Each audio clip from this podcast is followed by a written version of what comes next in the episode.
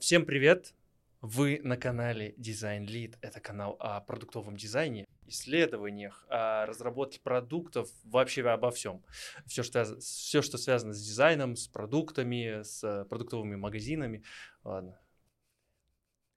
А, меня зовут Владислав Кургузов. А, я продуктовый дизайнер в компании Зимран. У нас в студии Малика Игудина – это UX-researcher в компании Jusan Business, и сегодняшним нашим гостем будет Алишер Сатбалдин, это продуктовый дизайн-lead э, в компании Билайн KZ, KZ, Казахстан, Казахстан, да, Билайн Казахстан, вот.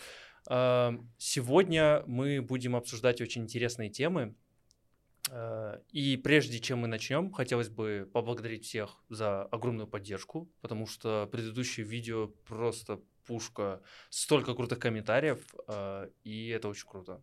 Нам очень приятно, даже моя мама читала. Вот, все, мы можем начинать.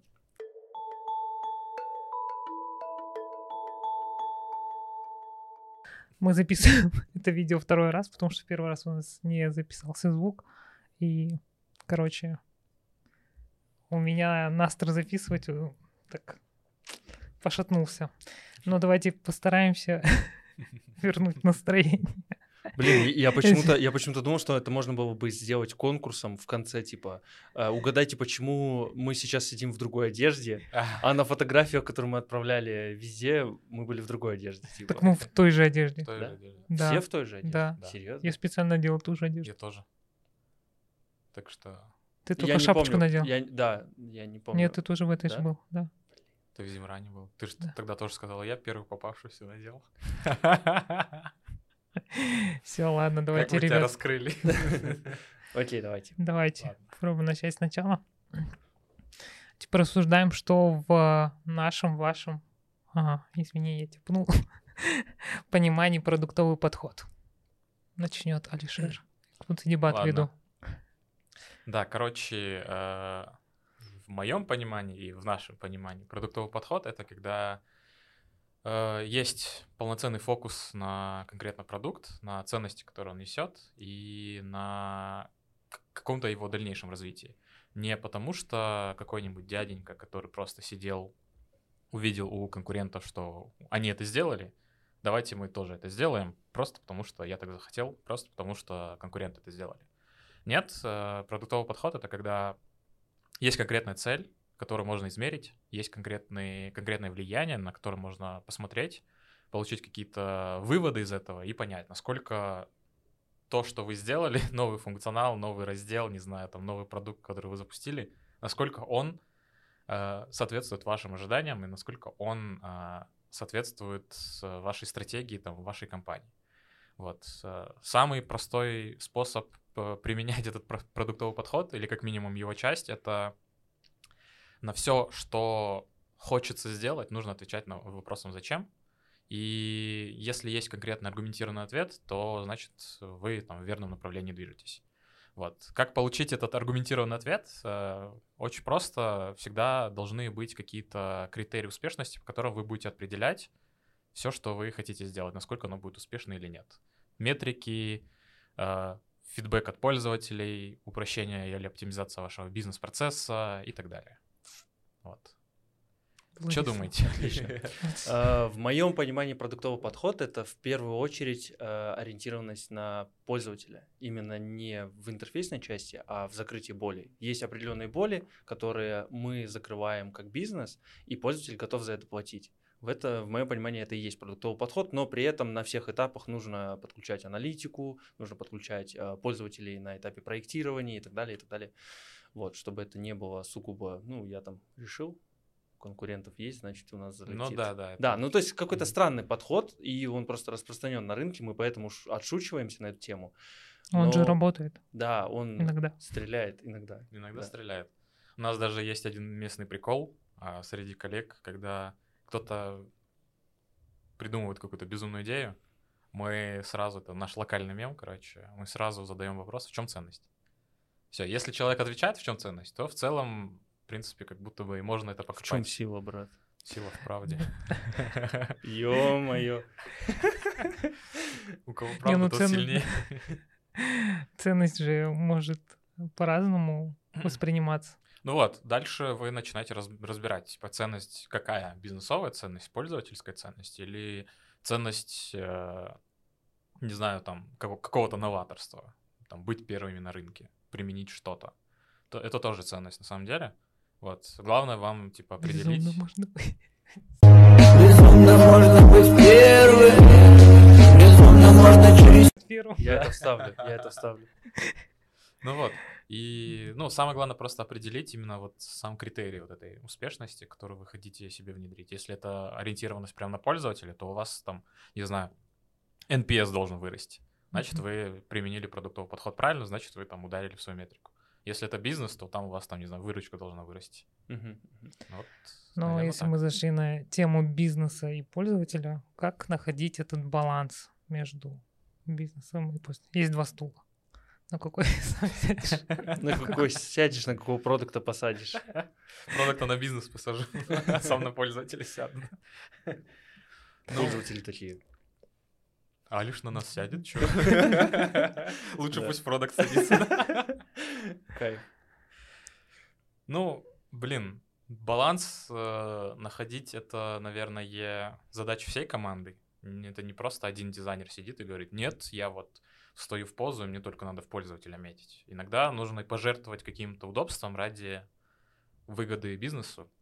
Иногда наоборот, э, нужно убедить э, всю остальную команду, что можем пожертвовать чуть-чуть бизнесом, чтобы, э, не знаю, там, упростить путь пользователя, сделать какую-то часть продукта еще удобнее, чем она есть сейчас.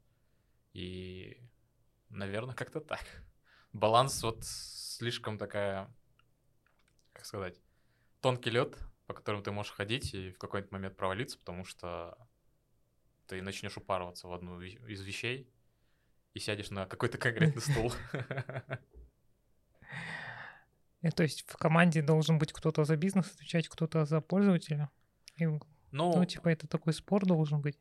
Да, потому что, ну, в основном продукт оунер как раз он и должен, типа, больше чуть-чуть за бизнес отвечать. То есть он может быть как таким адвокатом больше бизнеса и предлагать идеи вот чисто там завязанные на бизнес, не забывая о том, что как бы вашим продуктом пользуются люди. И ты как дизайнер, типа, вступаешь здесь и говоришь, что, типа, блин, мы можем чуть-чуть э, сделать удобнее и пожертвовать какой-то, каким-то, там, не знаю, шагом в конверсии и ухудшить метрики, но зато это будет еще удобнее для пользователя. И таким образом вы и не облажаетесь по каким-то вашим цифрам и продуктовым там метрикам и так далее. И сами пользователи, они не будут вас хейтить со всех сторон и говорить, вот, они сделали очень плохо, раньше было лучше и так далее. Метрики и бизнес. У Влада есть кейс про яблоки. О, да. Давай, давай, послушаем. Давай, яблоки. В общем, смотрите, я попытаюсь максимально, как это все скрыть, да, на, на примере, да, Завуалировать. на примере яблок. В общем, а, представим, что а, у каждого пользователя есть по одному яблоку. Таких пользователей 100 тысяч. Если мы предположим, что, а, ну, в общем, по цифрам все круто. То есть у каждого по одному яблоку, это целая сотня тысяч пользователей, это очень много, это очень круто по цифрам все офигенно, но там есть небольшая незадача. А, Это типа 50% пользователей не знают, что у них есть это яблоко в кармане.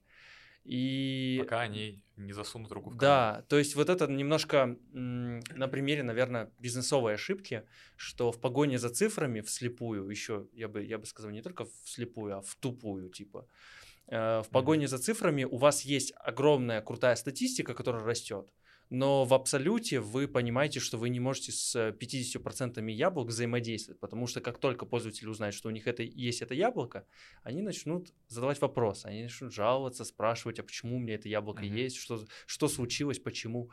То есть вот это как раз-таки и есть, наверное, пример идеальный а, баланса между пользователем и бизнесом, э, отсутствие его, точнее. Да, типа когда перевал идет в бизнесовую часть, на пользователей типа забили, но при этом на цифрах у нас все прекрасно, у нас рост идет, у нас э, там, я не знаю, с каждым месяцем количество яблок повышается, но качество этих яблок именно мы боимся триггернуть э, людей. Мы боимся там, не знаю, выйти э, с балкона и покричать, эй, у кого есть яблоки, поднимите руки.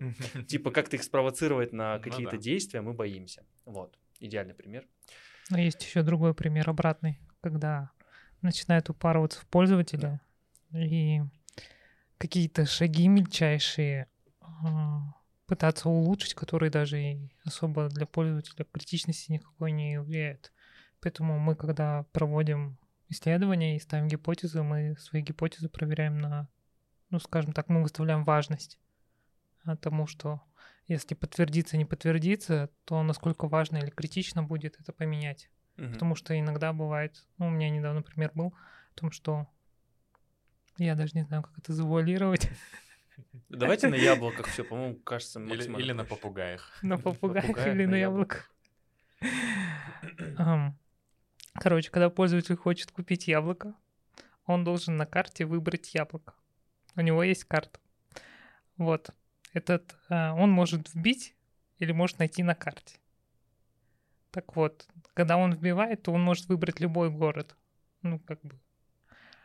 А у нас начался спор, что нужно сузить максимально того, чтобы, ну, то есть это, то и дизайнер должен переделать эту часть, потом разработчики должны там с фронта чего-то там, короче, тянуть и еще что-то. Ну, короче, э, это было супер Дорого. ну, ну, это, во-первых, дорого, Затрат. во-вторых, это реально упарывание в то, что как бы сильно на пользователя не повлияет. Мгм. Вот.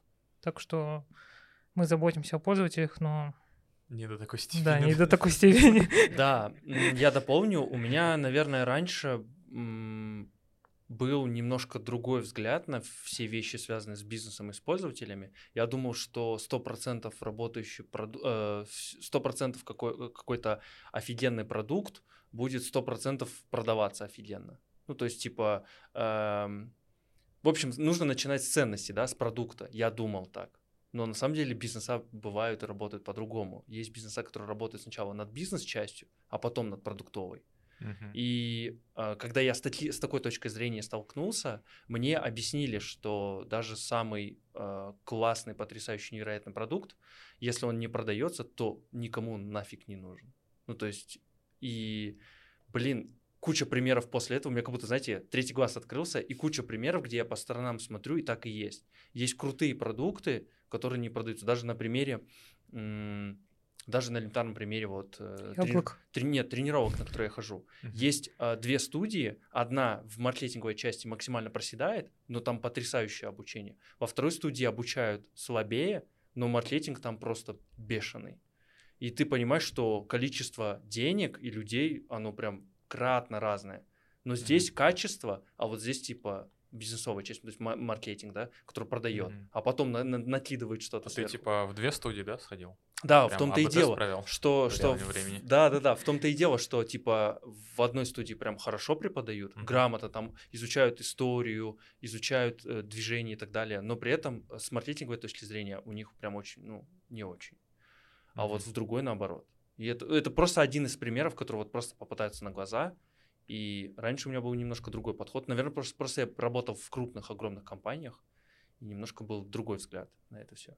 Ну да, когда непосредственно вот в таком стиле работаешь, ты начинаешь замечать, что, блин, вот это можно было бы сделать по-другому. Вот это, когда Это оборачиваешься... можно было замерить свой- так. Да, когда оборачиваешься на свой опыт, думаешь, блин, в следующий раз, если мне попадется такой же сценарий обратно, вот ровно один в один, я уже сделаю все иначе. Наверное, это просто по большей части зависит от э, контекста компании. Типа, когда ты в огромной компании, у тебя такая огромная подушка безопасности под жопой. Типа, в- если это квазигос-компания или там какая-то огромная компания, в которой бюджеты, я не знаю, направо-налево раскидываются, то, типа, ну, соответственно, цена ошибки там пф, 100 миллионов, там, типа, Да, мне кажется. 100 они- миллионов яблок. Такой, пф, типа, без разницы. Или А, попугаев. Да, 100 миллионов попугаев. Ну да. Ладно. Вообще немножко отошли от темы. Хотели поговорить про метрики. Не, ну зато классный пример Влад привел, что типа это можно использовать не только в айтишке, и в жизни. Подход к метрикам, он разный. Ну, то есть и компании по-разному замеряют. В крупных компаниях либо, ну, по моему опыту, могут вообще какую-то львиную часть не замерять, либо замерять все, но не понимать вообще, что они замеряют. Типа как-то Вот, так. да, да. Это- Поэтому то А как у всех такое замерять? есть. Вот это сложно. Ну, кейсы, потому что настолько уникальные и разные, что тако- такого нет, что типа чек-листа там какого-то. Условно. Все, я отошел, сори. Холивар развел, да, тут? Суета. Ну, давайте подумаем, как можно правильно замерять. Как, как не войти в... Как не быть тем, кто вообще ничего не замеряет, и как не уйти в ту степь, как, когда ты метрики ради метрика замеряешь. Да, это... Ну, есть самый стандартный фреймворк, по которому все это делают. Это типа продукты вместе со стейкхолдерами, там, вместе с каким-нибудь, может быть, SEO полноценной этой компании, там, они строят там древо метрик. У вас есть какая-то целевая метрика, от которой идет уже там 2-3 метрики, на которые вы можете влиять. Они тоже делятся еще на какие-то подметрики, на которые вы уже непосредственно с точки зрения дизайна можете влиять. И там у дизайнера пол- по- получается такая причинно-следственная связь, что я влияю вот чуть-чуть на это, что влияет на это, и что в конце влияет там на нашу ревеню, которая нам, может быть, там парочку процентов продаж поднимет. И как минимум это уже хороший фокус, на который можно типа метить. Обычно с кем бы я не пообщался из продуктов, у них вот всегда такой подход. Мы типа построили древо, распределили наши зоны влияния, где чисто влияет там продажи и маркетинг, где чисто влияет там скрам-команда. Мгм. И пытаются как-то в этой сфере двигаться. Ну, вроде как работает, э, спрашивая, общаясь как раз с продуктами, понимаешь, что ребята там реально упарываются, и упарываются вот именно в, разумной мере. Они вот не идут в ту степь, что типа, я хочу замерять, э, не знаю, time on task э, нашего чекаута. И ты спрашиваешь, зачем? Он говорит, ну, просто хочу, потому что, почему бы и нет, потому что могу так далее. Нет, ты спрашиваешь, почему ты это измеряешь, у него всегда есть аргументированный ответ, на который он тебе дает прям в цифрах, в целях и в стратегиях. И ты понимаешь, что, блин, чувак разбирается классно, и потом ты задаешь вопрос, типа, а как я как дизайнер, на что из этого могу влиять? И получаешь довольно-таки аргументированный ответ, что из вот этого всего, там, твоя сфера влияния с точки зрения интерфейса, это около 30% всего того, что на- у меня здесь на чарте. Ты понимаешь, что, блин, все, я теперь в следующий раз, когда буду брать какую-то задачу на новый функционал, Прогонять На- буду в голове. да, я уже буду понимать, что вот меня упала задача, я, она ни на что из этого не влияет, тогда зачем мне ее брать? И опять же, возвращаясь к теме продуктового подхода, ты понимаешь, что дизайнер должен тоже задавать вопрос, типа, «А зачем? Зачем мы это делаем? Вот, и, наверное, самый такой, отвечая на вопрос, типа, как это делать, наверное, вот древометрик самый универсальный вариант, но дальше уже ты начинаешь копать сами специфики продуктов, их сферы и так далее. Ты сказал, что продукт говорит, ага, есть древо метрики, я думал, еще скажешь, построил дом, вырастил сына. Вырастил продукт, да? Построил аналитику. Ну, вот что интересно, на разных этапах развития компании, э, ну вот, э, есть определенные коровые метрики, в которые целится компания, ну, то постоянно их отслеживают, постоянно за ними следят и так далее. Мгм. И есть какие-то метрики второстепенные, которые постоянно меняются в зависимости от уровня развития компании. Я раньше с таким не сталкивался, потому что в крупных компаниях работал, и там э, либо максимально тупой пример это типа целятся сразу в продажи. То есть, если продажи возрастают, то самый-самый конец. Вот там продажи возрастают, все классно, мы, значит, что-то правильно делаем. Типа, ли- либо так, либо они отслеживают, чтобы ничего не упало, то есть ничего не отвалилось, ничего не упало кардинально, но э, какое-то изменение и какая-то новая фича выкатывается без э, такого подхода, что типа, а что мы вообще делаем, как мы это замерим, там, так далее. Ну, выкатили, не То есть, упало, да, значит, зашибись. Мы выкатили, не упало, вроде как там что-то в конце подросло, как будто бы мы, ну, что-то Ну неплохо да, это- сделали. Ну вот как раз Вот. Э, вот э, как декомпозиция метрик, она очень такой имеет там прям сильное влияние на именно понимание того, как ты как дизайнер можешь на Мгм, свой продукт мгм. влиять. Если у тебя это есть, круто, все, к тебе вопросов не будет. Каждый раз, когда тебе будет падать какая-то задачка, какая-то гипотеза, то ты будешь точно знать, на что ты влияешь.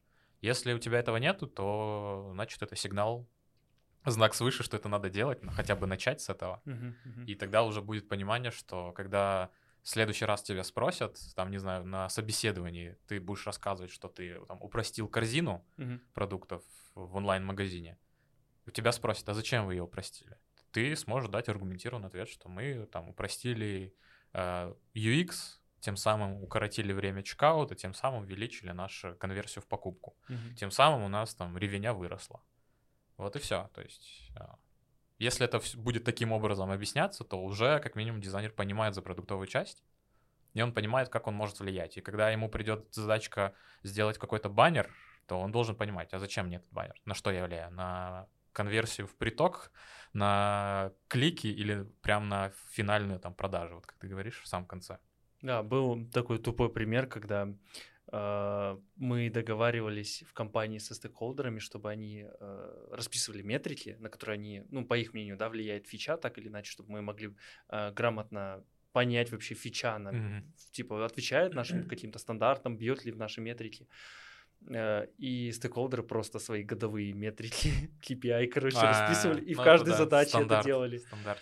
И ты такой, А ты потом начинаешь эти KPI декомпозировать как-то, и ты понимаешь, что там, типа, твоего влияния там практически нет. То есть это, это даже не так работает. Они просто годовой свой KPI записывали, типа плюс там 20% какой-то метрики, и Мгм. вот так вот в, э, к ряду скопировали, в каждую задачу пихнули. То есть у них есть фича, их надумка какая-то, и вот эти метрики, все. И ты такой, А вот этого прямого подхода, это, влияния там Да. не наблюдается, да? Какого-то. Ну И да, что вы делали? что мы делали? Мы и шли к ним, типа они заставляли нас задавать им вопросы. Мгм. типа, разжуйте, что, что вы хотите, что это за фича, что это за идея, на что мы повлияем. Мгм. Уверены ли вы, что мы повлияем на этот список? И почему в таком процентном соотношении? Огромном. А есть ли метрики, на которые не можно повлиять, но которые нужно учитывать? Есть косвенные метрики, которые можно зацепить, так или иначе. Не, ну на которые ты не влияешь ни прямо, ни косвенно. Есть, есть прикольный, э, типа, инсайт, наверное, не знаю. Ну, в общем, э, был такой момент, что я читал статью, и там, в общем, рассказывалось о том, как э, э, ввод новых фичей в приложение Мгм. э, повышал э, рейт отписок, типа, метрику отписок. То есть, типа, пользователь... Там, в общем, типа, на кривой забывчивости э, условно продукт держался. И, в общем, чем больше ты фичей вносил продуктовых, делал так, чтобы продукт становился круче и интересней, люди, типа, возвращались в продукт и такие, типа, а, бля, писаться надо. То есть Что-то что-то типа- новое, непривычное, Да, и типа ты Ага. косвенно задеваешь эту метрику и понимаешь, блин, а как, типа, ну, в статье там расписывается, типа, а как э, влиять на продукт тогда? Типа, то есть как его продуктово улучшать? Это почему ты- они отписываются? А, Ну, в смысле, они если- забывают отписаться? Да, да, да, условно. Не так. пользуются Да, продуктом. да, да, условно так. Ну вот, это как раз о балансе. Вот, это как иногда можно и балансе. пожертвовать, а иногда Да, не надо да, да, да, жертвовать. да. И ты понимаешь, что если мы сейчас двигаемся, ну там, да, э, в продуктовую сторону, то все, мы понимаем, что мы повлияем на эту Да, э, метрику, да. и мы жертвуем этой метрикой. Вот это как раз про косвенное. Я тоже натыкался на финансовый, короче, сервис. Они себе хотели сделать а, трекинг подписок. А, то есть у них типа финансовый сервис, это типа онлайн там банк какой-то, карту там можно выпустить, окей, супер круто, европейский сервис. И там, короче, была идея как раз сделать вот а, функционал трекинга подписок, типа на какие сервисы моя карта подписана, откуда мне скидывают, снимаются бабки, там, Netflix, Spotify и так далее. И с одной стороны ты думаешь, типа, блин, это же классно для пользователя, он все в одном месте видит, он все понимает, он знает, типа, что ему нужно оставить в подписках, что, от чего отписаться.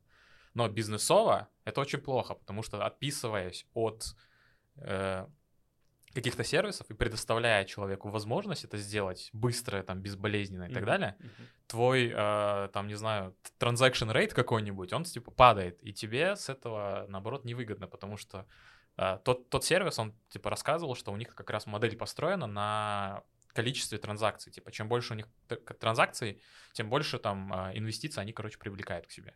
И финансово они как-то работают. Там какая-то статья была, короче, но они модель там не прям не раскрывали свою, конечно.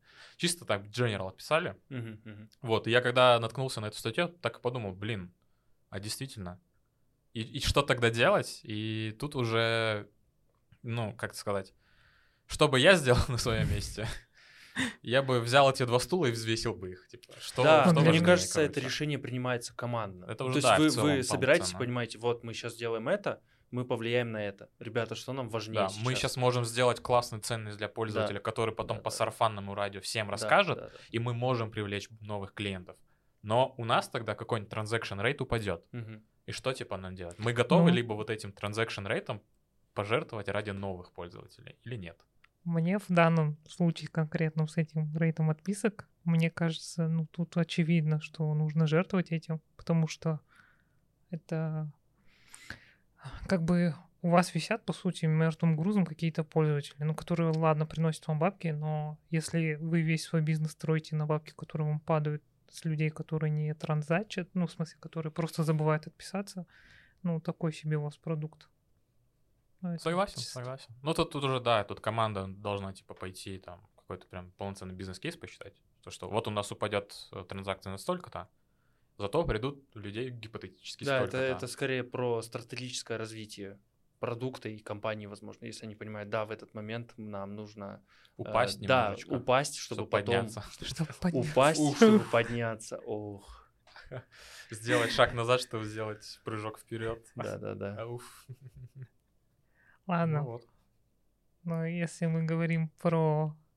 ам, поговорим еще, может, немножко про манипуляции метриками. Мы уже задели KPI, метрики. Знаешь, это как мем вот этот, а, и, короче, пульсирующая такая, блин, это вообще Или любимая, этот чувак, который с песком тема. на пляже. вот. Любимая тема, просто. Я, я не, не понимаю, а, мне попадались такие кейсы, когда манипулировали метриками, и это мега тупо. То есть, Мгм. либо подсвечивают метрики, которые по факту вообще ни на что не влияют. Ну, то есть, типа, э, ребята, смотрите, у нас там, я не знаю, э, пользователь в среднем в приложении проводит 20 часов, офигеть, в день, там, типа, И по факту ты ничего не такой, покупает. нет, нет, нет. И ты типа такой спрашиваешь, а это точно та метрика, которым нам надо гордиться? Когда у нас там, например, э, позиционирование приложений вообще, ну сам типа э, сегмент, он Мгм. не подразумевает 20 часов в день. Типа в чем прикол? Это просто ут- утрирую, да, 20, Мгм. это шутка.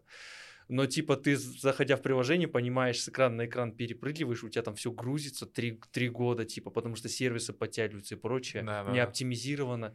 э, Сами знаю, запросы отправляются. да, да, да, миллион все, лет. все, все, вот это в совокупности очень долго, и ты такой типа, Вот и- она а причина. метрика, а метрика растет, Да, типа, с да. каждым разом, и типа, вот, смотрите, большими цифрами на презентацию у нас, блин, 20 часов пользователь проводит, Даже а в он- Netflix так не Да. проводят. а он 19 часов 59 минут просто ждет загрузку приложения, знаешь, типа, блин. Чтобы просто какой-нибудь чек выгрузить себе. и Да, да, да.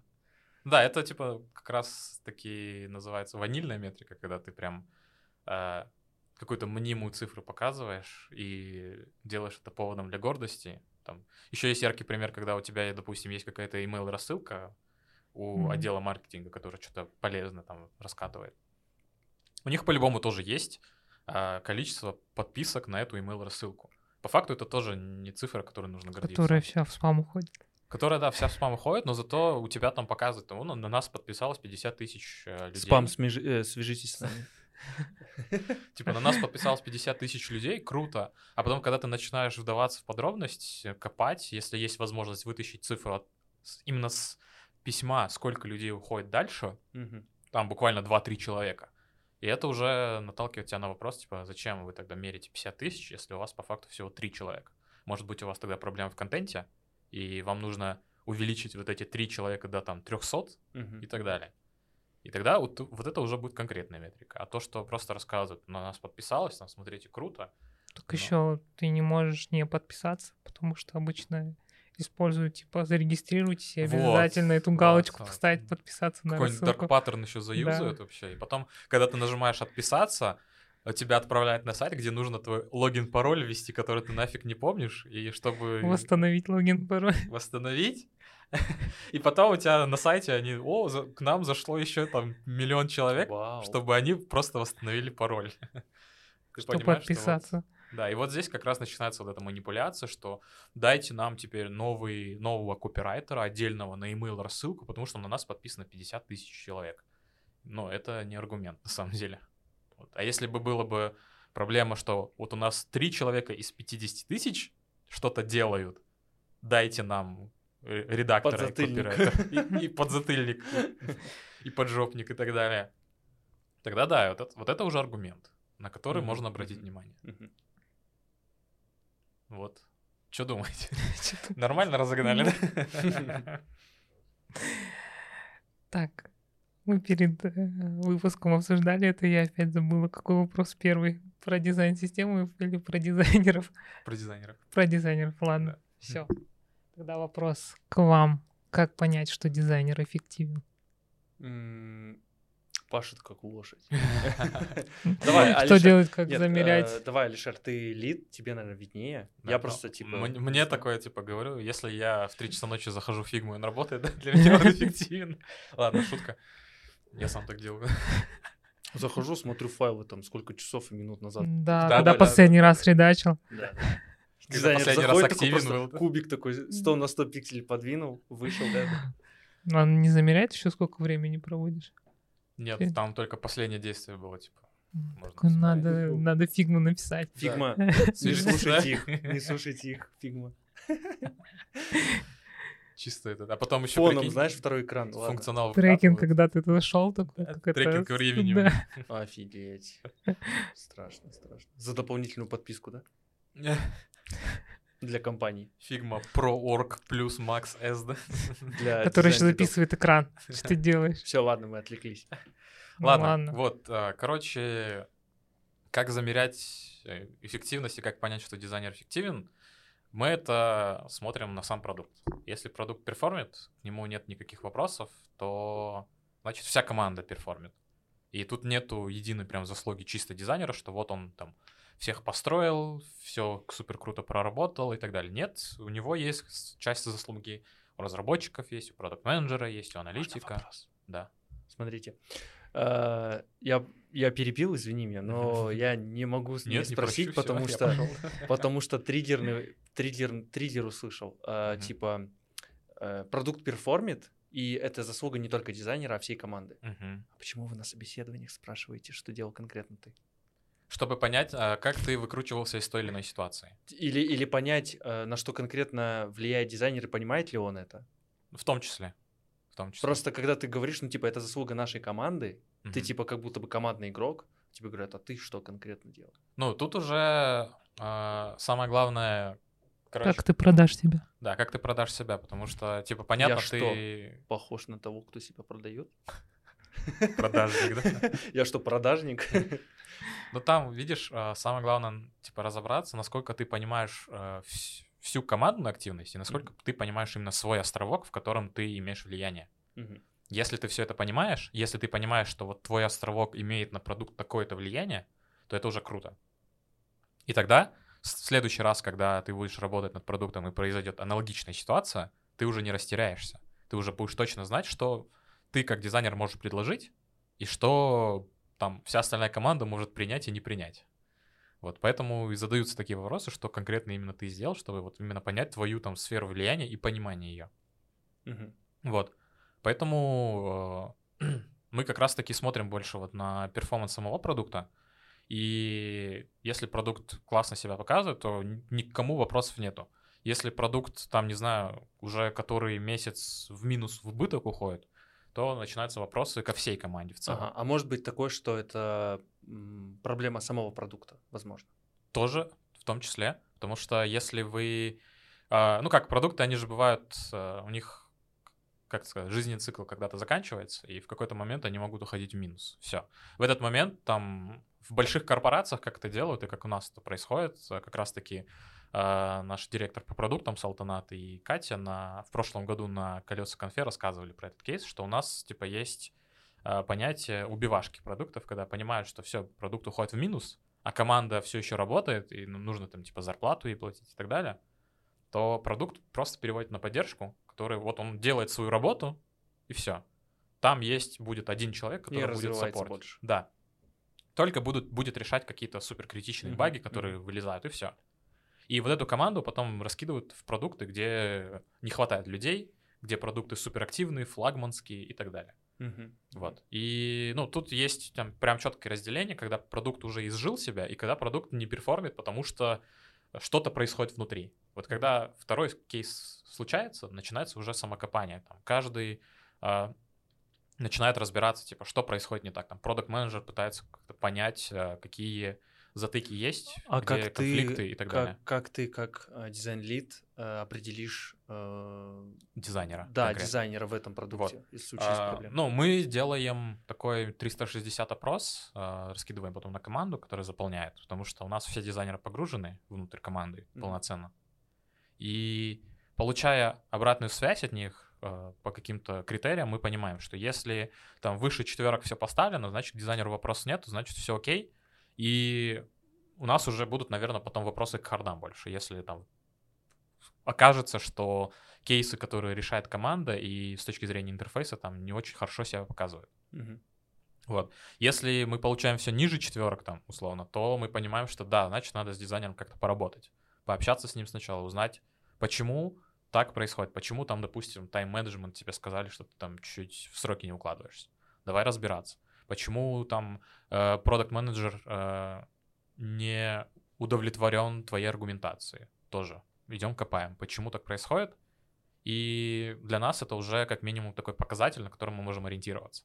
Мгм. И в таком случае мы понимаем, что если там все больше четверок, дизайнер хорошо перформит, и продукт хорошо перформит тоже.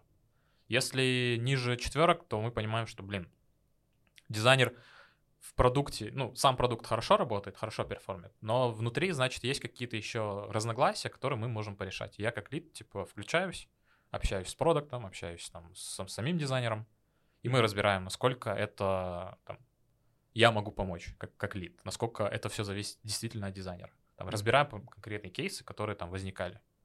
Мгм. И таким образом они потом решаются, и мы понимаем, что все круто. На следующем one если Дис говорит, что у меня все зашибись, и у продукта нет никаких проблем там по цифрам, по бизнесу, то мы понимаем, что все, дизайнер порешал свои проблемы, продукт порешал свои проблемы, внутри команды все там синхронизировались, все круто, у меня вопросов нет. Мгм. И в этот момент я точно понимаю, что, блин, все, у меня все схвачено, как минимум на ближайший квартал. Мгм. Мгм.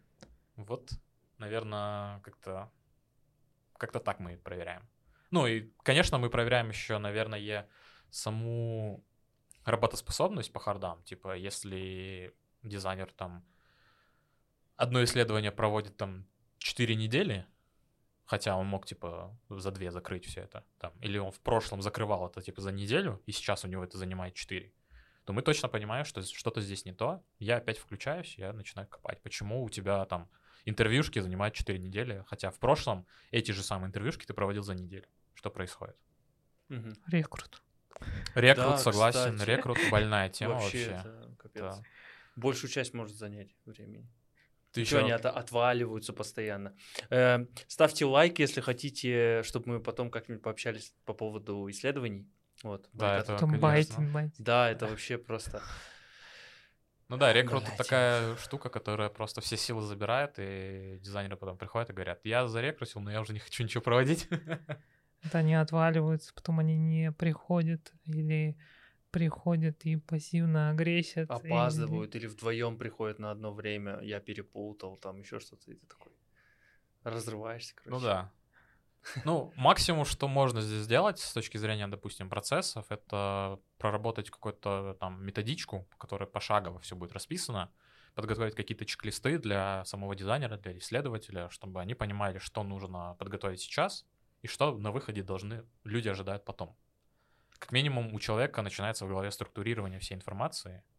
Э, Я дополню, в моем понимании эффективность дизайнера, если мы, вот ты озвучил часть касательно продукта, Мгм. я, наверное, озвучу часть касательно э, самой работоспособности дизайнера, Мгм. его скорости. Мгм. То есть э, очевидно, что все разные по скорости, то есть по скиллам, по скорости, там, по грейду и так далее. Мгм. Э, Middle, middle рознь, там, к примеру, и кто-то может чуть медленнее что-то делать, но в Мгм. другом чем-то быть быстрее.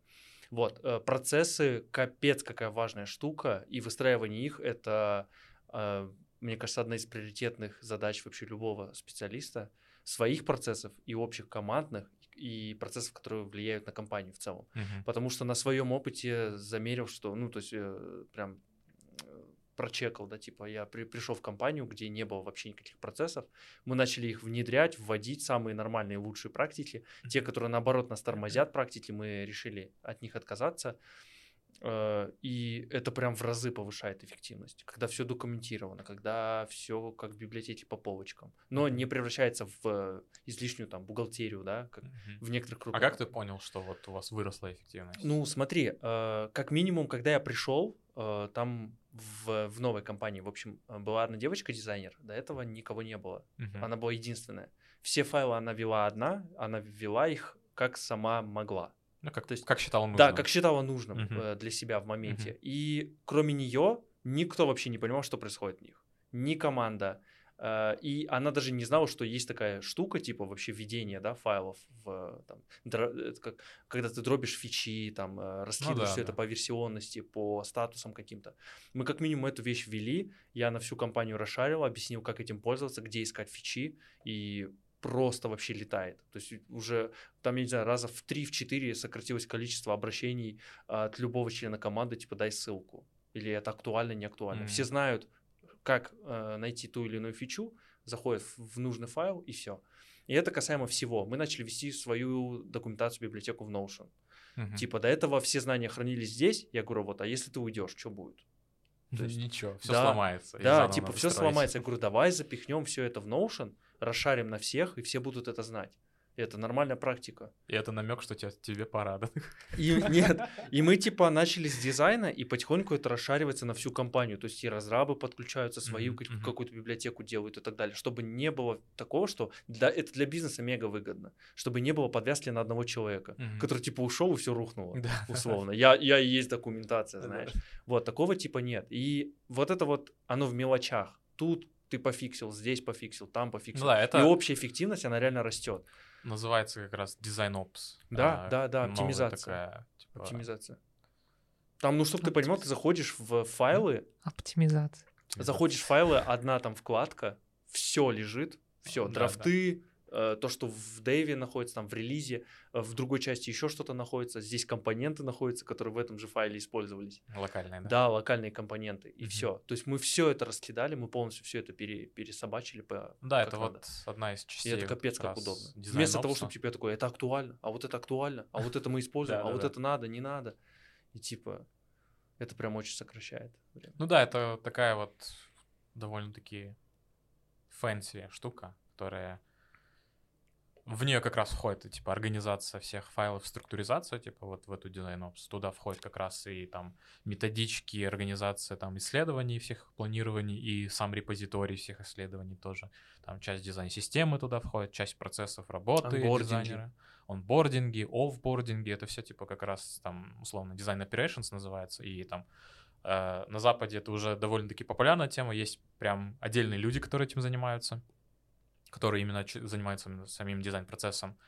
Э, ну, у нас э- этим занимаются лиды и хеды, потому что это как бы часть их работы. это, Потому типа, что им вообще хотя бы работать надо. Да-да-да, а то мы без работы останемся, кто будет лидить? Вот, и ты как раз можешь а, вот эту рутину, с которой сталкивается с дизайнер, типа можешь ее минимизировать и ускорить его работу, и ну, увеличить его как раз ту самую эффективность, увеличить его скорость работы и качество. Раньше я думал, что рутина, с которой сталкивается дизайнер, это плохо. Сейчас на примере, когда, ну, получилось поучаствовать в выстраивании процессов с нуля, я понимаю, что рутина — это то, к чему надо стремиться. Да, Типа плохо, когда это вообще, ну, типа Когда у тебя хаотично. хаос, когда да. это хаотично. Когда ты э, одно и то же действие постоянно решаешь разными способами, обращаешься к разным людям там и так далее. все верно, есть все верно. Когда это типа рутина должна быть оптимизируется, 60 на 40 по факту. То есть у тебя должно быть 40% вот рутины твоей работы, которую ты можешь быстро закрывать и не париться. Все остальное время как раз ты будешь заниматься именно своим продуктом и пытаться сделать его лучше, а не думать, блин, а как мне там Да, файлик да, да. организовать так, чтобы мой разработчик... И ты будешь тратить на это час, хотя ты мог потратить на это час а, на генерацию каких-то гипотез да, новых. да, да, да, да, да. То есть вот такая вот ситуация. Это как раз вот одна из частей, которую ты сказал, это вот часть дизайн-опса, и мы сейчас как раз к этому пытаемся стремиться, чтобы... Опсеры. Опсеры, дизайн-опсеры. чтобы... А что это, еще это, вы в принципе, делаете как думаешь, это эволюционирует у нас, типа, в отдельного дизайн-опса, или это все-таки компетенция и необходимость для лида, Ну, там? сейчас, наверное, нет, потому что, ну, нет смысла, типа, выделять отдельного человека, который будет сидеть и, Скрам-дизайнер. да, скрам-дизайнер какой-нибудь, который будет за всеми там ритуалами дизайнера следить, потому что все, как говорит Танос, типа, нужен баланс, и иногда можно упороться как раз вот в такую супер а, дотошность, а иногда можно вот эту дотошность типа скипнуть и сказать, да блин, типа, зачем мне сейчас париться, я лучше что-нибудь другое поделаю, Мгм. и потом, когда у меня уже сформируется там моя концепция новой фичи, я уже все оформлю как, как нужно Мгм. и так далее. Поэтому сейчас, наверное, отдельного человека там вообще бессмысленно, потому что если есть в компании какой-то как минимум лид, то он может это закрывать вообще без проблем. Мгм. Потому что ты все равно как лид, ты же типа должен лидить своих дизов и лидить их с точки зрения вот процессов и лидить с точки зрения навыков. И поэтому, наверное, нет. В- в- на Западе они есть. э, И, ну, я не знаю, насколько они там прям эффективны, инсайтов нету, поэтому поживем, увидим. Может быть, реально такие люди, они просто вспыхнут и появятся еще больше, либо эти люди просто, ну, и компании поймут, что эту, как сказать, э, вот эти действия, которые, за- которыми занимается дизайн-офисер, типа, можно было просто закинуть еще одному человеку, пусть он ими занимается, и там плюс обязанности, плюс ЗПшка там, все Мгм, такое, и мгм. как бы все окей. Мгм. Чем делить это на двух разных людей, которые будут примерно одинаково грейдом, но один будет больше отвечать там, не знаю, за продукт, а другой за процессы, а вдруг у них конфликты начнутся. Что тогда делать? Это мой Драка. дис. Нет, это мой дис. Да, да, да. Это мой процесс, нет, это мой процесс. Дизайн-система моя, нет, моя. Дизайн-система продукт, а дизайн-система процесс, да, такой? Дизайн-система, Дизайн. дизайн-система. Это Триггер, да? Кто-то сказал дизайн-система? Ну, как в этом, помните, как, э, Ну, как я встретил. тоже, кстати. Чего? Можно, Алишер, Влад, можно мне сказать слово? Спасибо. Я вспомнила шутку. Как я встретил вашу маму. Вы как эти... Помните, там был, когда свадьба Робина, и она такая... «Ага». И все старики слышат Мэнди Патинки, а они просто идут, и вы также дизайн-система, и вы все да, подско- да, да, да. сходитесь на дизайн-систему. Да, да. Ну вот, э, дизайн-система тоже своего рода часть дизайн operations, потому что, ну, у дизайнера меньше времени на отрисовку интерфейса, у него больше времени на продумывание сценария в целом. Да, да, да. Вот тебе не нужно заморачиваться над кнопкой заново, а тебе нужно заморачиваться над расположением этой кнопки, над смыслом этой кнопки в целом. И тогда, ну, у тебя больше времени именно изучать свой продукт, а не больше времени, типа, Да, да, да. ректангл 3000 и туда текст вставлять, потом в автолейаут Поэтому я и говорю, что типа к рутине надо стремиться. Вот, То есть, э, по сути, ну, вставить текст там или поставить кнопку э, из компонента это рутина. Но когда у Уже тебя да. этого нет, вот это вот мега сложно, хаотично. Все И верно. Действительно, вместо каких-то полезных вещей для себя ты типа занимаешься какой-то фигней. Поэтому дизайн-система классно, но до какого-то момента. О, Пока вы не начинаете ее раскатывать. можно, можно, да, можно, кстати, обсудить этот момент. Ага. У нас же один там послед- последний, да, Да, кажется, вопрос. последнее про дизайн-систему. касается Сейчас Эффективность мы дизайн плавненько, да, подошли к этому. Э, смотри, ты уберите всех дизайн-систем лидов от экранов, я не знаю, да? Э, Потому что, по-моему, на всех конференциях, где э, я ну, не участвовал, а, то есть э, присутствовал там, смотрел везде, Алишер долбил всех, кто говорил что-то про дизайн-систему, о том, как это замерять. И Мгм. вот мне интересно э, послушать, что он сейчас скажет. Э, Ничего, да, так? Да, он такой, я сам не знаю.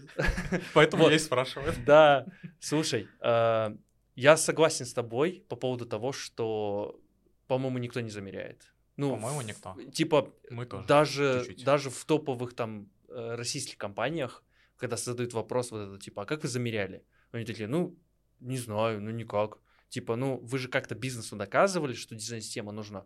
Да нет, ну, типа, ну... Просто пришли, Да, пришли, мы, нет, сделали. мы да. пришли, сделали, а типа, ну, как будто бы все в курсе, что она нужна, и все, типа. Да, это такой common sense просто у всех э, Да. разрабатывается. Давай предположим, что дизайн-система нужна, ты это понимаешь, бизнес не совсем понимает. Мгм. Как бы ты объяснил э, и как бы ты это замерил?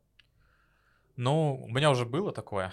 Я уже пытался как-то рассказать. А, Сейчас мы находимся как раз на стадии, где мы подсчитываем вот это все какими-то своими там около путями. Но самая главная цель дизайн-системы — это ускорение time to market. Это типа аксиома, и для бизнеса это типа самое важное. То есть если твоя хотелка выходит в прод быстрее, то значит все зашибись. Если э, хотелка выходит в прод быстрее, значит она э, подтверждается или опровергается уже в проде полноценно. Не прототип ты собираешь, а полноценно уже продовый какой-то функционал. Мгм. Вот, и ты пот- потом понимаешь, развивать дальше тебе, как эм- вот MVP-шку ты выкатил, либо тебе забить и оставить это как MVP-шку и перейти Мгм. к следующей там гипотезе. Вот, э, как раз-таки ускорение time to market — это самое, что ни на есть, классная метрика, на которую нужно смотреть, но измерить это очень тяжело, потому что те, кто, допустим, не измеряет это, и мы в том числе чуть-чуть тоже там немножко опоздали с этим, они начинают делать дизайн-систему и потом работать по ней, а потом, когда ты начинаешь сравнивать time to market, у тебя не было вот этого нулевого замера перед внедрением дизайн-системы. У тебя Мгм, уже был момент, когда чуть-чуть можно использовать ее, и у, у фронта по факту время ускорилось, потому что, понимаешь, типа он переиспользует компоненты, какие-то паттерны и все. И у тебя нет вот этого теперь разрыва времени, у тебя есть просто какая-то одна цифра, и ты теперь не понимаешь, а она уже с использованием дизайн-системы или без? Она уже повлияла или нет? И когда тебе фронт потом, ты качественно к нему приходишь, спрашиваешь, он говорит, ну да, ускорил. А насколько? Никто не знает. Поэтому, наверное, самое важное, если вот кто там слушает, самое важное, если вы планируете в какой-то момент начать внедрять дизайн-систему, то сделайте сейчас вот этот нулевой замер у фронта. мгм. Сколько времени у него уходит конкретно на верстку? Если у вас это получится измерить в сторипоинтах, М. в часах, в Кстати, днях, там, неважно. А а что, если попробовать сделать так, допустим, до внедрения дизайн-системы есть же определенные таски, которые уже были замерены и уже были сверстаны. Мгм. А ты просто приходишь к фронту и говоришь, вот сейчас с учетом дизайн-системы, с Мгм. учетом токенов, а, скажи, сколько сторипоинтов это займет. Вот. Это же таска. Мы сейчас как раз таким подходом пошли, Мгм, потому что мгм. мы поняли, что мы чуть-чуть э, проспали с нулевым замером, и мы теперь э, по конкретным задачкам, которые похожи были на прошлые задачки, но где есть уже какие-то компоненты, которые можно переиспользовать, мы сейчас планируем как раз качественно уже к фронтам прийти и спросить, вот у тебя раньше она там 8 сторипоинтов занимала, а, вот была бы у тебя дизайн-система, давай порассуждаем, типа, насколько у тебя количество сторипоинтов уменьшается. Мгм. Либо если ты трекал... 12. Да, 13 он такой говорит, ты такой, блин, что-то здесь не то. Блин, он сеньором стал. Лидом, да? Вот, и как минимум для нас это будет уже такой качественный показатель, что у разработки время ускорилось на какие-то именно верстку, потому что дизайн-система на логику практически не влияет, там просто какие-то, может быть, э, general функционал да, заложить, но полноценно, типа, логику тебе все равно нужно подвязывать. И как минимум на верстку мы можем смотреть. И здесь как раз-таки вот та самая декомпозиция наших метрик, она должна хорошо сработать, я надеюсь. То есть ты влияешь на э, верстку, у- уска- укорачивая время на верстку, ты укорачиваешь время разработки какого-то функционала априори, потому что типа оно в- а- в- друг в друге находится. Укорачивание времени разработки, ты укорачиваешь времени, время на time to market. То есть у тебя такая как раз-таки... т- Мы нашли вот это маленькое влияние, на которое мы можем повлиять.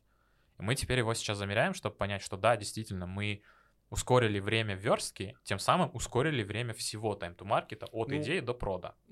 Плюс ко всему, там же не только один market. К примеру, если у тебя есть дизайн-система и консистентность, да, во всем Мгм. приложении, то это же отсутствие тупых багов, типа, самых тупых, кривой верстки и Доработка, так далее. да, возвраты есть на доработку будто должны бы- да, вернуться. Возвраты на доработку, количество багов, э, QA-щики могут э, не смотреть, ну или там мельком пробежаться по экранам каким-то, да, которые, ну, уверенно, нормально сверстаны, потому что тупо по дизайн-системе, и сосредоточиться на более каких-то критических вещах. Да, да. например. Это То есть тоже оно типа- влияет. А, В частности, можно взять как метрику, мы тоже сейчас пока думаем, но можно взять как метрику количество несовпадений фигмы с продом, Мгм. когда фигма, вот у тебя дизайн такой-то, и оно выкатилось в прод. И ты типа... А там чисто разраб сверстал компоненты, я говорю, так по фигме, а Да, там да, да. есть. Даже если ты там, допустим, на дизайн-ревью, когда проводишь какой-то полноценный, ты там можешь уже косяки найти, Мгм. и вот эти количество косяков, оно должно типа уменьшаться, потому что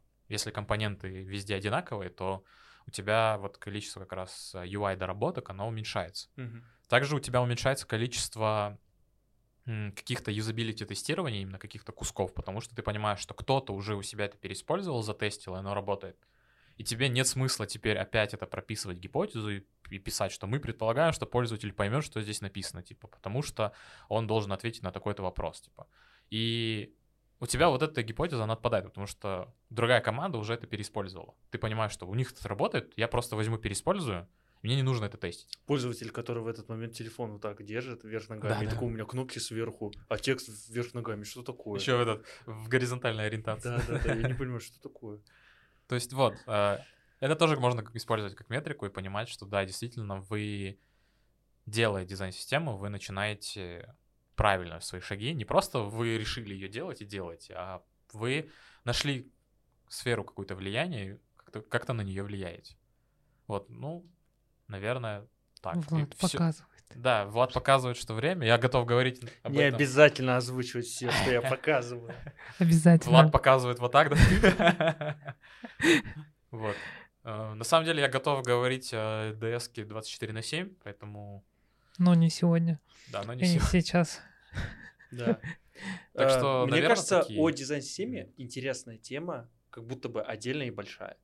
Очень большая Да. и очень отдельная. Это потому что сейчас мы затронули только замер, как это можно было бы замерить. Да, э, тут, типа general да, можно а вот всё это. Это прям огромная тема, на самом деле. Согласен, Вот. согласен. Но, как Мгм. минимум, могу сразу просто вам сказать, вот time to market, доработки багов и ускорение времени на верстку можно уже сейчас замерять как нулевой замер, если вы Мгм. планируете у себя это делать. Если не планируете, не замеряйте. Управляйте своими жизнями сами. Да, да. Так, ну, у нас время заканчивается, и наша последняя рубрика, которую зададим. Ты подготовился, надеюсь? Наверное, да. Три ресурса для вдохновения или для отслеживания, за кем следишь, что читаешь постоянно. А, Три ресурса, наверное, если говорить прям в плане продуктов, наверное, это первый сайт Mobin, ну, все его знают, он такой, типа, референс а, себе собирает. А, Можете пользоваться, он платный, конечно, но оно того стоит, на самом деле. Можно пожертвовать там 10 долларов, кажется, в месяц, Мгм. но почти все приложения там есть, которые нужны, этим можно пользоваться. Если смотреть с точки зрения чтения, то я подготовился. И Научился читать. да, научился читать и почитал, да. У меня есть, наверное, вот а, топ-3 канала, на которых я подписан в телеге и читаю почти всегда. А, Топ-1 — это GoPractice для меня. А, Больше не дизайнерский, а продуктовый канал, где они рассказывают все продуктовые кейсы, которые решали. И там есть как раз чуточку задевается дизайн и их влияние. Типа, Мгм. что ты как дизайнер можешь предложить. А второе — это точно дайджест продуктового дизайна от Ветрова. И он в каждый месяц э, собирает этот дайджест, и там есть полностью все полезные ссылки за месяц. Оттуда можно найти много всякого всячу- всячего. И, ну, для кругозора это очень классно. И третье, наверное, самое интересное для меня, потому что я иногда упарываюсь в редактуру, это инструменты редактора, так называется. Э, Ведет его Александр Марфицын, редактор. И он рассказывает про всякие лайфхаки, про подготовку, зачем нужен вообще этот редактор и копирайтер, как его защитить иногда бывает, иногда просто какие-то кейсы продуктовые рассказывает, что он там с помощью текста на что-то повлиял. И, ну, мне это близко, потому что мне иногда нравится просто что-то писать и как-то раскрывает. Посты в Твиттер. Посты в Твиттер тем более, но я Твиттер уже так тебе сейчас начал вести уже более Теперь пассивно. это X. Да, теперь это. X. Но я его начал вести более так пассивно, поэтому... Да. Ладно, к этому ты не подготовился, к, ко второму. Ко второму я не подготовился, поэтому сейчас будет сюрприз. да. Да, сейчас будет сюрприз. А, один удачный UX опыт и один неудачный последний UX опыт. Один прям супер, а второй только думаешь, блин, вообще отстой. А, отстой, наверное, был кейс. а, попробую завуалированно сказать, но... Короче, у нас был кейс, когда я его всегда считаю фейл-кейсом. Мы делали бонусную систему а, в одном из приложений наших. И я, как дизайнер, ну и вся наша команда, в принципе, мы топили за упрощение UX и так далее. Но мы не учли один фрод-кейс, который потом случился. И а, я потом, наверное, как-то подробно по- поспрашиваю, можно ли мне это озвучивать, но пока я просто завуалированно говорю. У нас, короче, мы топили за упрощение UX, и мы убрали пороговую сумму, после которой, типа, можно выводить бонусы. М. Ее не было изначально, и появился фрод-кейс. Хороший такой. Мы это не учли, и потом мы сделали эту пороговую сумму, и фрод-кейс закрылся. И у нас, типа, все стало окей. Чему я научился, типа, в следующий раз, если кто-то из вас работает над финансовыми приложениями, то у вас должны быть чуваки, которые отвечают за риски и за фроды. Идите с ними все прорабатывайте, все сценарии, потому что они вам много чего посоветуют. Вот, а успешный кейс — это, наверное, э, ну, запуск новой страницы в приложении, которая э, главная страница в МБ, отчасти это моя работа как раз-таки. И сейчас она уже видоизменяется потихонечку, но вот изначально это была моя работа. И горжусь тем, потому что у меня удалось как минимум привнести туда какое-то свое видение как дизайнера вместе с продуктом, вместе с командой. И после этого у нас э, переходы в наши внутренние сервисы увеличилось там на 20-30% где-то примерно. Вот. И за конверсию не могу сказать, потому что она скачет в каждом сервисе по-своему.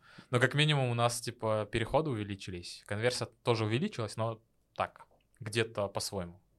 Мгм. И для меня это такой кейс, которым прям я горжусь, рассказываю своим друзьям, говорю, что вот ты, главная страница, это моя работа. И ребята говорят, ну, классно, можно было бы сделать лучше, я согласен с ними, но имеем, что имеем. Круто. Спасибо. Да, на этом все. Будем прощаться.